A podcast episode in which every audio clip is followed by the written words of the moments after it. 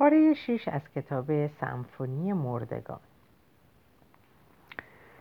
اوایل شهریور ماه پدر با اصرار زیاد مادر به حجره نرفت که اسم یوسف و آیدین رو در مدرسه بنویسه.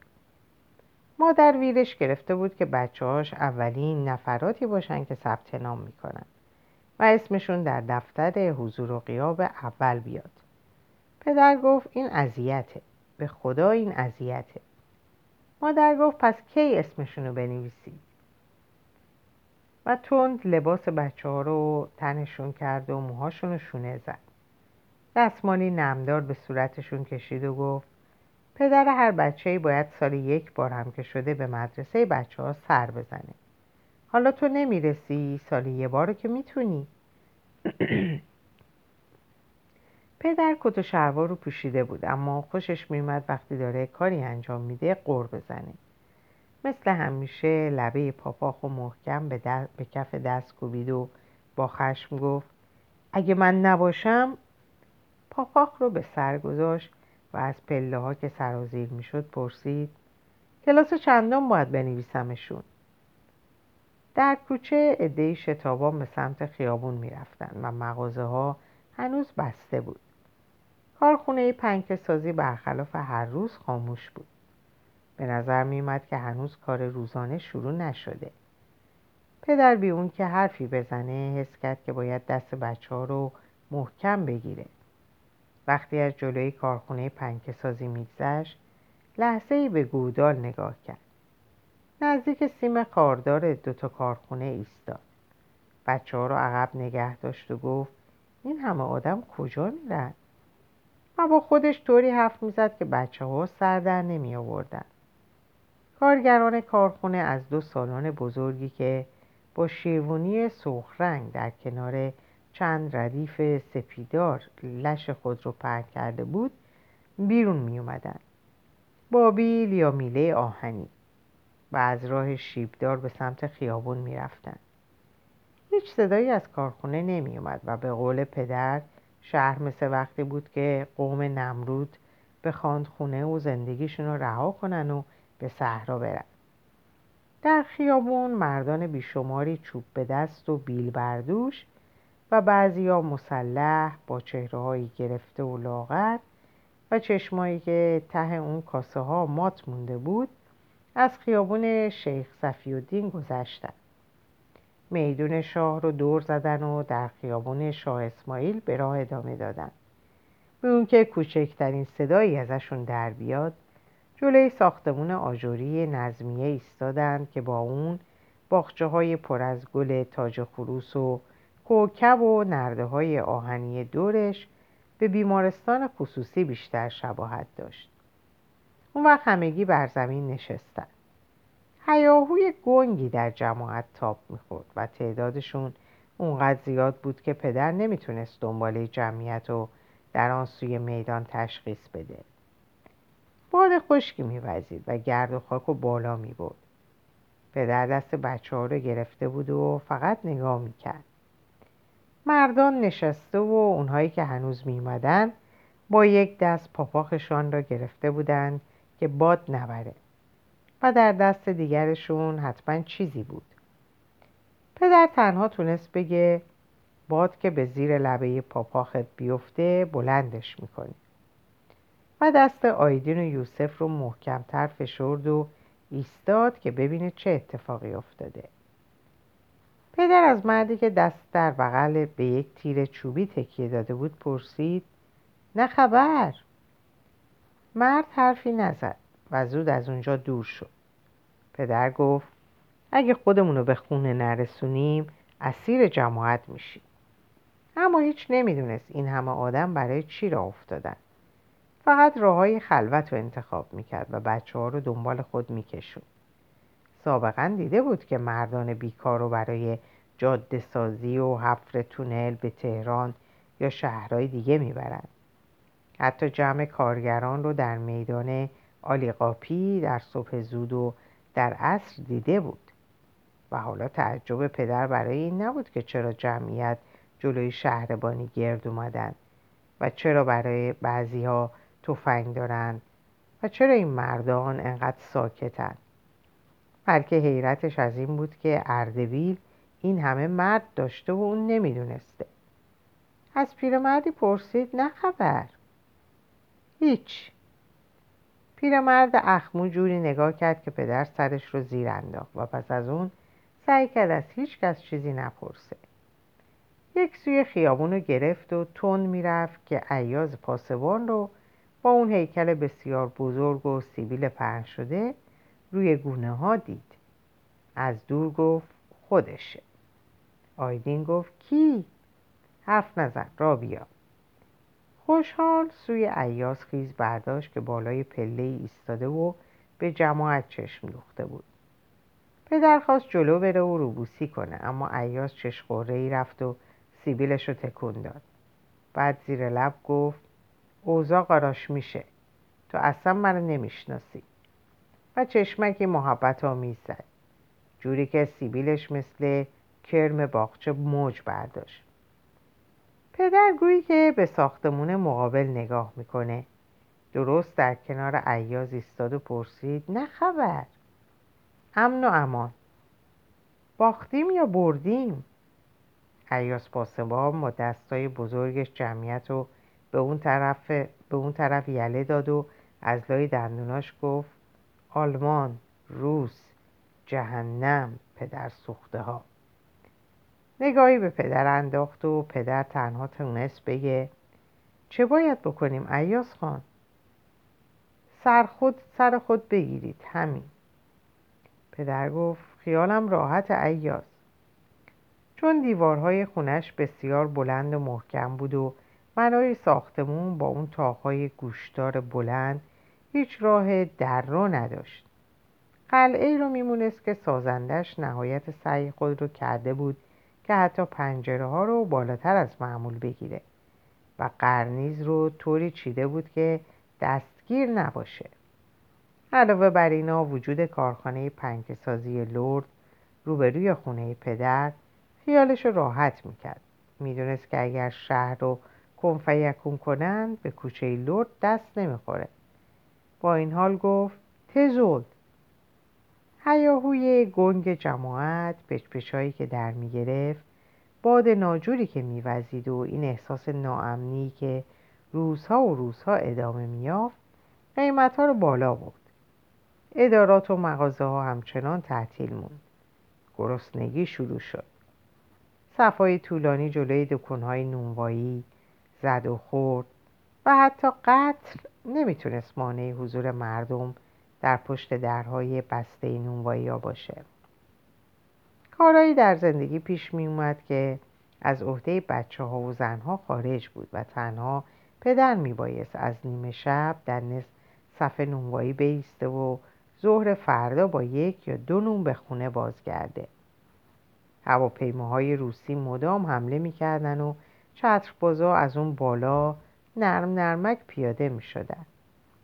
جماعت به آسمون نگاه می‌کرد و با هیاهو می‌گفتند آیروپلان آیروپلان. پدر به خاطر ده تومنی که در مدرسه بابت حق ثبت نام و پول سوخت پرداخته بود زیاد سردماغ نبود. همون سر میدون چپیده بود در مدرسه انوشیروان عادل اسم بچه ها رو نوشته بود و حالا فقط می‌خواست زود به خونه برگرده و در رو پشت سرش قفل کنه. مرتبا به آیدین می‌گفت رابیا دیگه چی رو نگاه می‌کنی؟ یوسف مدام سکندری می‌خورد.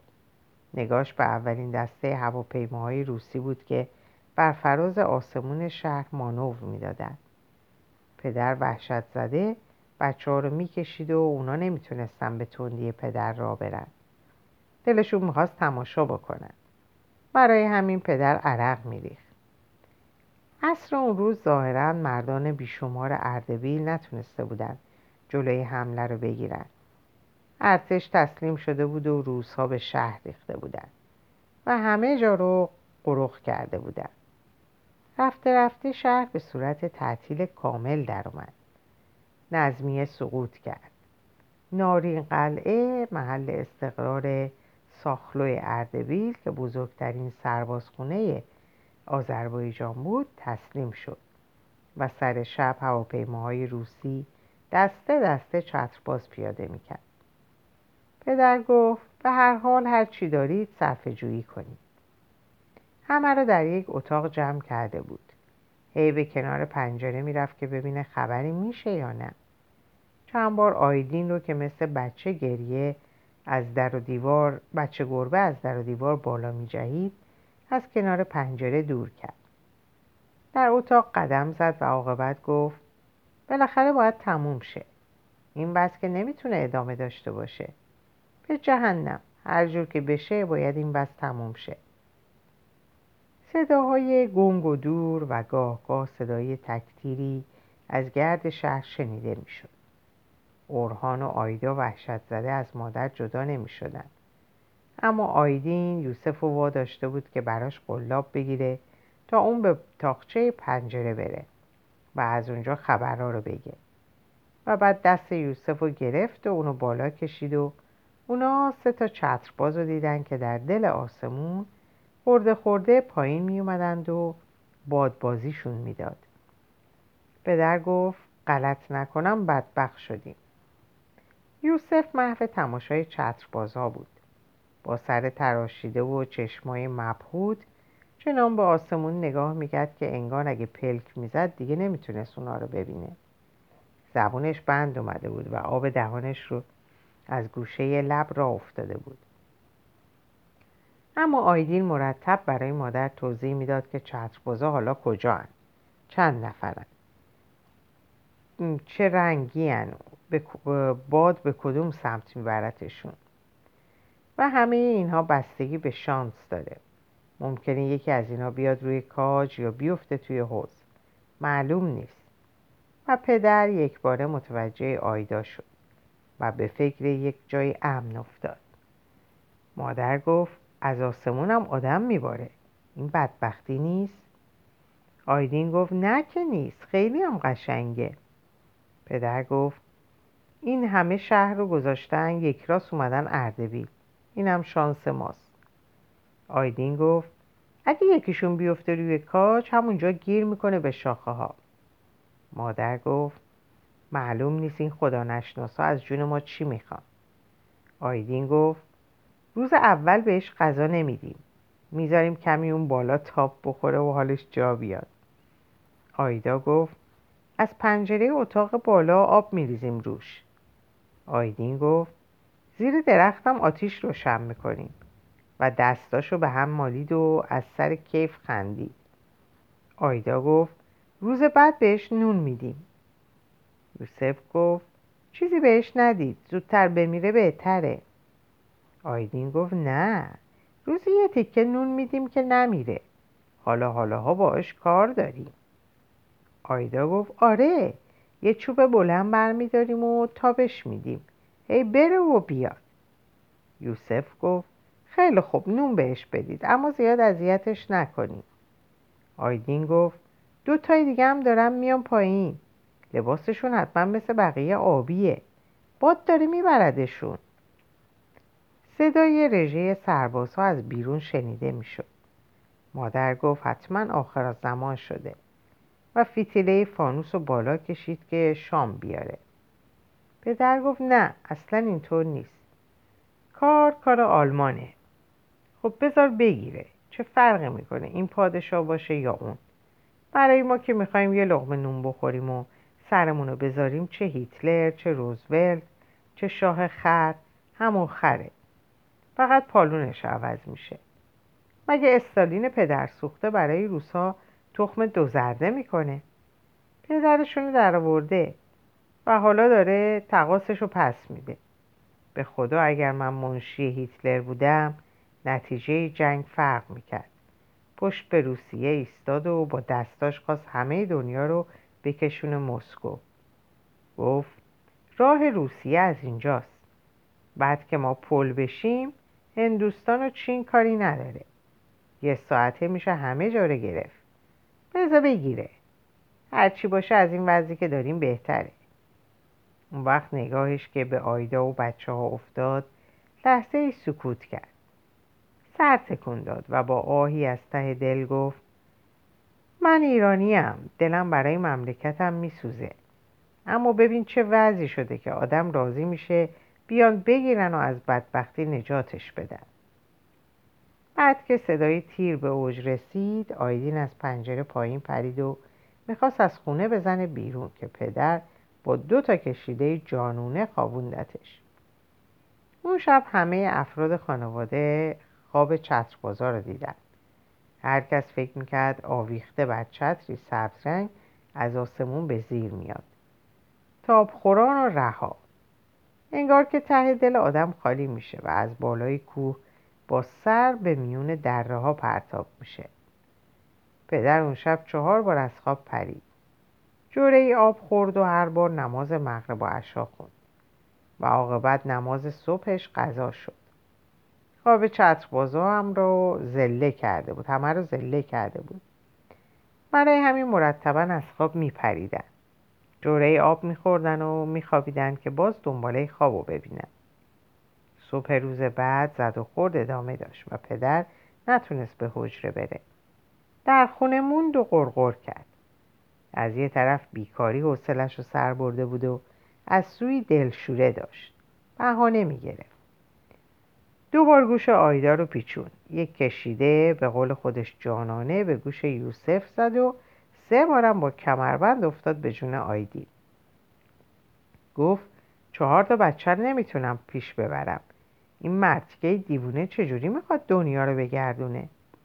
مادر گفت حالا چیکار کنیم؟ پدر گفت مملکت ما رو به گوه کشیدن. نه خبر نه رادیو. آخه آدم چه خاکی به سرش بریزه؟ هواپیماها باز حمله کردن و دسته دسته چتر باز پایین ریختن. پدر از پنجره نگاه کرد و گفت کار تمومه.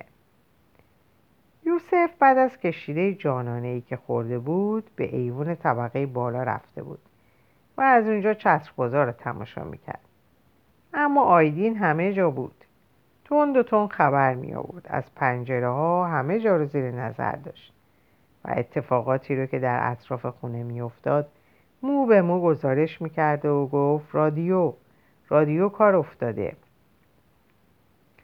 وقتی پدر رادیو رو گرفت فهمید که روسها سراسر شمال ایران رو قبضه کردن. یه سر به کاروانسرای آجیل فروشی ها رفت و یه قفل دیگه به در حجرش زد. اون وقت بود که فهمید وضع نو خرابه. مغازه ها تعطیل بود. ادهی داشتن قفل دری رو میشکستن. و روز روشن جلوی چشم مردم اموال مغازه رو غارت می‌کردن. ادهی ادهی دیگر رو می‌زدن. نظمیه خل سلاح شده بود. پاسبونا همه علاف بودن. معمور تأمینات نظمیه به جرم دزدی از کارگران محله آلقاپی کتک خورده بود و در این گیرودار پدر فهمید که باید در صف نونوایی روز رو به شب برسونه و شب رو صبح کنه. شهر لوت شده بود. روزهای بعد پدر همونطور که در صف ایستاده بود و در میان ناباوری ایاس پاسبان رو دید که لباس شخصی به تن داشت و با دو چرخه موتوردارش از خیابون میگذشت. و چقدر در لباس شخصی چاق بود. پدر تند از صف خارج شد و خودشو به عیاز رسوند. از پشت سر دست انداخت و ترکبند دوچرخه رو گرفت و همونطور که میدوید گفت عیاز عیاز دستم به دامن فکری به حال ما کن. عیاز که جا خورده بود از چرخ پیاده شد و با اخمی در تمامی صورت گفت به من نباید نزدیک بشی شب میام منزل برو. آخر شب در تاریکی محض عیاز خودش رو به درون خونه انداخت و گفت وقت زیادی ندارم جابه ما حالا کارمون خیلی سنگینه. دزدی زیاد شده روزها از ما خوششون نمیاد. برای همینه که لباس شخصی میگردم. یادت باشه توی خیابون اصلا منو نمی‌شناسی. پدر گفت دستم به دامنت. چه اتفاقی افتاده؟ عیاز گفت کلاق پر. پدر گفت هیتلر؟ و گویی که کنایه عیاز رو فهمیده گفت پس کلاق پر عیاز گفت آره. حالا هیتلر فشار بیشتری میاره. روسا از این طرف سرکله آلمان ها هم حتما. پدر گفت کدوم کلاقو میگی؟ آیدین گفت شاه رفت. از نرده پله ها خم شده بود و در تاریکی پدر و عیاز رو میپایید. پدر گفت کر بستو اونجا چیکار می‌کنیم؟ عیاز خندید. و از خنده ریسه رفت گفت حرف تو بگو. پدر گفت نان. عیاز گفت روزی چهارتا بسه؟ پدر گفت اگه من تو رو نداشتم چه خاکی به سرم میریختم؟ عیاز موقعی که از در خارج شد می‌گفت روی رفاقت من حساب کن جابر. و در رو پشت سرش بست. پدر به خاطر اون همه لطف اون رفاقت عجیب و مهربونی های عیاز گریه کرد. شاید هم دیگه به سطوح اومده بود نمی‌دونست. و اشک از چشماش میریخت. پدر مرد ضعیف و نفسی بود و تا اون وقت به یاد نداشت اون همه سختی رو. روز بعد مادر سردرد بدی گرفت که هرچی پدر آبلیمو و نمک به خوردش می‌داد فایده نمی‌کرد. مادر نمی‌تونست غذا بپزه. سرش رو یک ور در دست می‌گرفت و راه می‌رفت. پدر گفت اقلا یه جا بشین یا بگی بخواب. مادر گفت نه نمی‌تونم. پدر گفت پس من بپوشم که بریم سراغ پرخان. چادرتو سر کن بریم. مادر گفت پسر بچه پس بچه ها پدر گفت بچه ها خب توی خونه هن. درم که بسته است. مادر گفت نمیشه که تنهاشون گذاشت. پدر گفت پس این دوتا آتیش پاره رو می‌بریم. اون دوتا هستن. با ترس و رز را افتادن. خونه پرخان در انتهای کوچه لرد بود. بعد از دو تا پیچ نزدیک قلمستون اما هرچی در می‌زدن کسی باز نمی‌کرد. آیدین که از درز لطه های در نگاه می‌کرد گفت هستن. پس چرا باز نمی‌کنن؟ پرخان خودش اونجاست. لباس قرمز تنشه. اما نمیاد در باز کنه. مادر جلو رفت و از درز لطه های از درز لطه های در صدا زد. در باز شد. گل از روی مادر شکفت. در همون دالون نشستم و هرچه زن پرخان اصرار کرد که برن توی اتاق مادر قبول نمی‌کرد. می‌گفت که دلش برای بچه ها شور می‌زنه. زن پرخان قاشق چوبی بزرگی آورد که به انتهاش نخ بسته شده بود. نخ در دست گرفت. سلوات فرستاد و گفت خب جابر آقا شروع کن. پدر گفت صابر. پرخان گفت صابر صابر صابر. و قاشق چوبی بین دستاش میچرخید. پدر گفت اجاقلی اجاقلی اجاقلی اجاقلی سلیمان. و هر بار که اسمی رو می‌گفت تسبیح رو از سر شروع می‌کرد و در دست به تندی میچرخون سلیمان سلیمان سلیمان.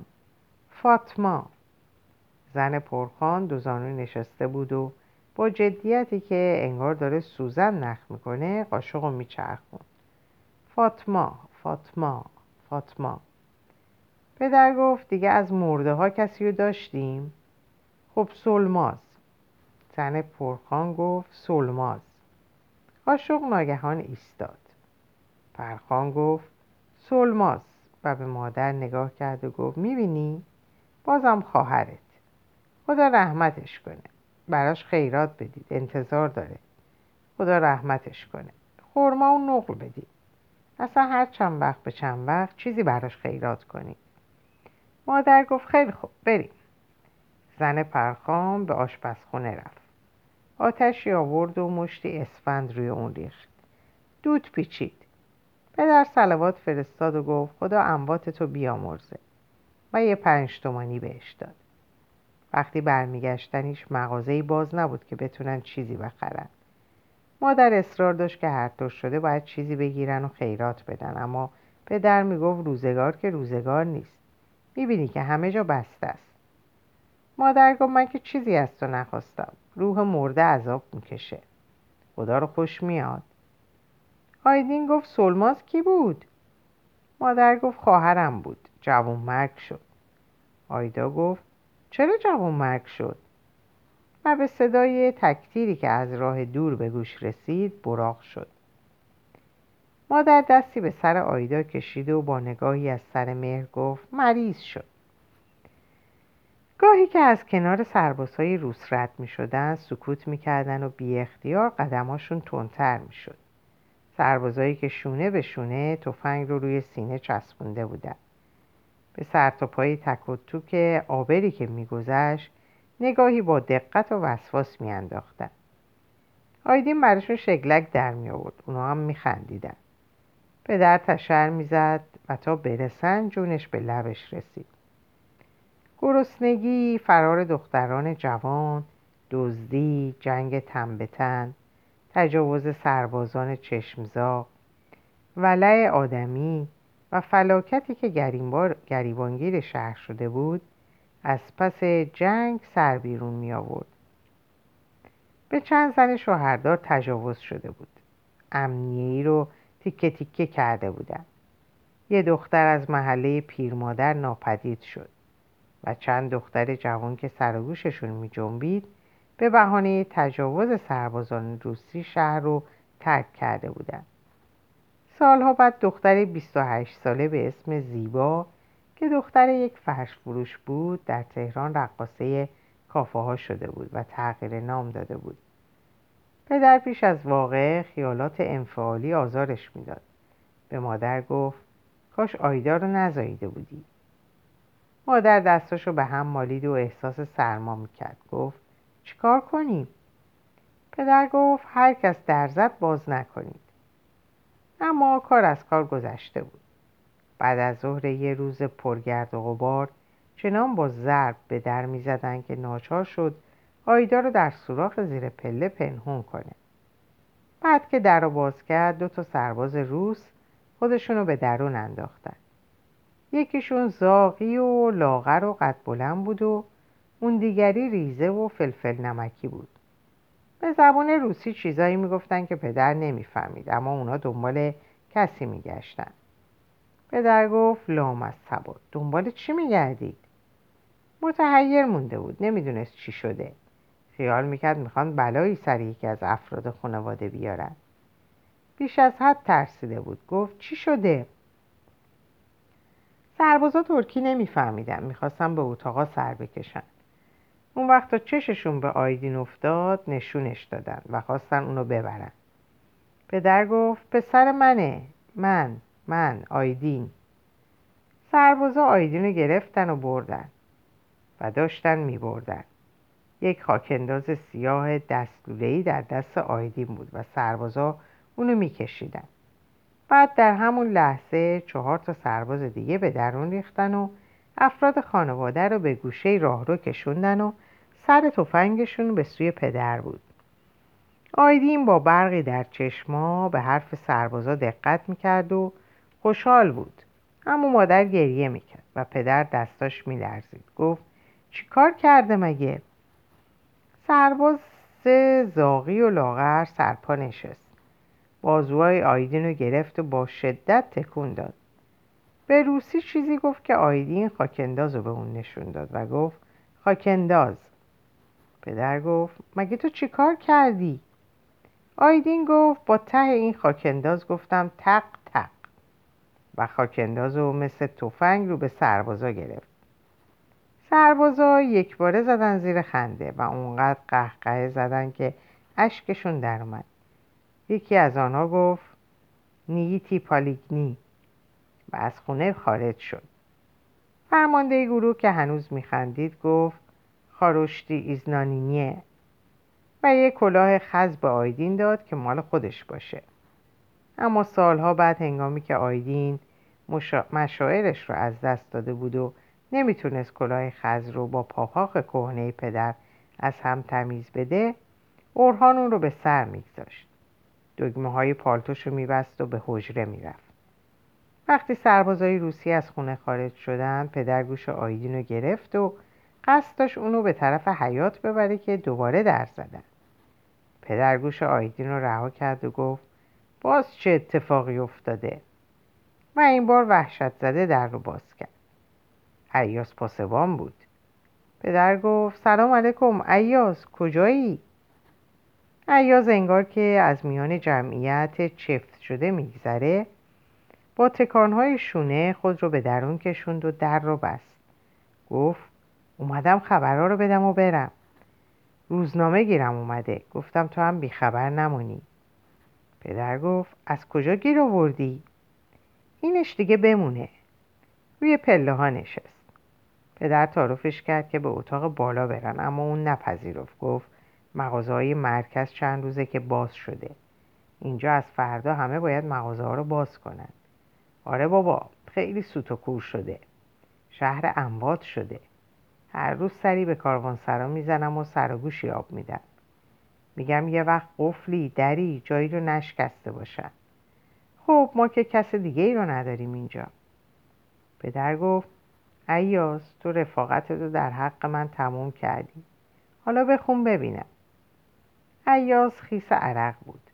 روزنامه را از لای یقش بیرون کشید و جلوی پدر گرفت. آیدین جلو دوید که ببینه. ایاز گفت برو بشین اونجا. من می‌خونم و همه گوش بدن. آیدا با چادر سفیدی که لبه هاشو با دندون گرفته بود پیش مادر در درگاه آشپزخونه ایستاده بود. پدر در فرصتی که ایاز می‌خواست بخونه چپاقی روشن کرد و روبروی ایاز نشست. خب بخون. در اینجا به پایان این پاره می‌رسم. براتون اوقات خوب و خوشی آرزو می‌کنم و به خدا میسپارمتون. خدا نگهدارتون باشه.